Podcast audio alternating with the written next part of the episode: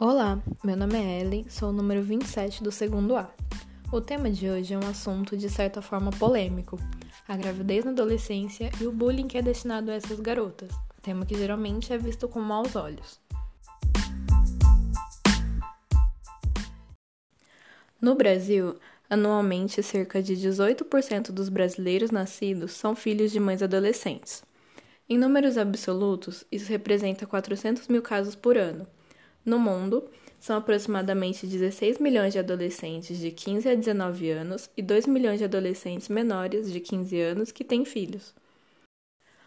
O bullying acaba ocorrendo quando as pessoas em volta da jovem decidem dar sua opinião. Afinal, qualquer pessoa que já viu alguma jovem grávida ouviu algum comentário do tipo: "Ah, mas ela é muito fácil, acabou com a própria vida. Quem vai cuidar vai ser a avó. Essa menina é irresponsável, quero ver conseguir sustentar e criar essa criança." Ou ainda, "tava demorando." Comentários desse tipo são completamente desnecessários. A própria garota sabe de suas responsabilidades. A gravidez na adolescência não acontece por falta de responsabilidade. Muitas vezes a falta de informação pode ser decisiva e, infelizmente, alguns casos de violação sexual também são os responsáveis. Tudo é mais difícil para a menina grávida, que além de ouvir os comentários, vai ter que ver o seu corpo mudar drasticamente e terá de amadurecer ainda mais rápido.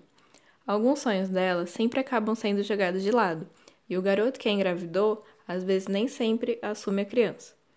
A gravidez na adolescência pode ser fatal, e sempre que possível, deve ser evitada. É importante destacar que, apesar de ocorrer em diferentes grupos, a gravidez na adolescência está associada diretamente com baixa renda, baixa escolaridade e pouca perspectiva de futuro. Diversos estudos comprovam essa relação, inclusive dados governamentais.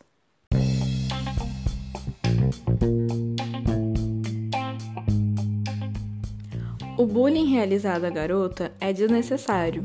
Ao invés de zoar, por que não dou um pacote de fraldas?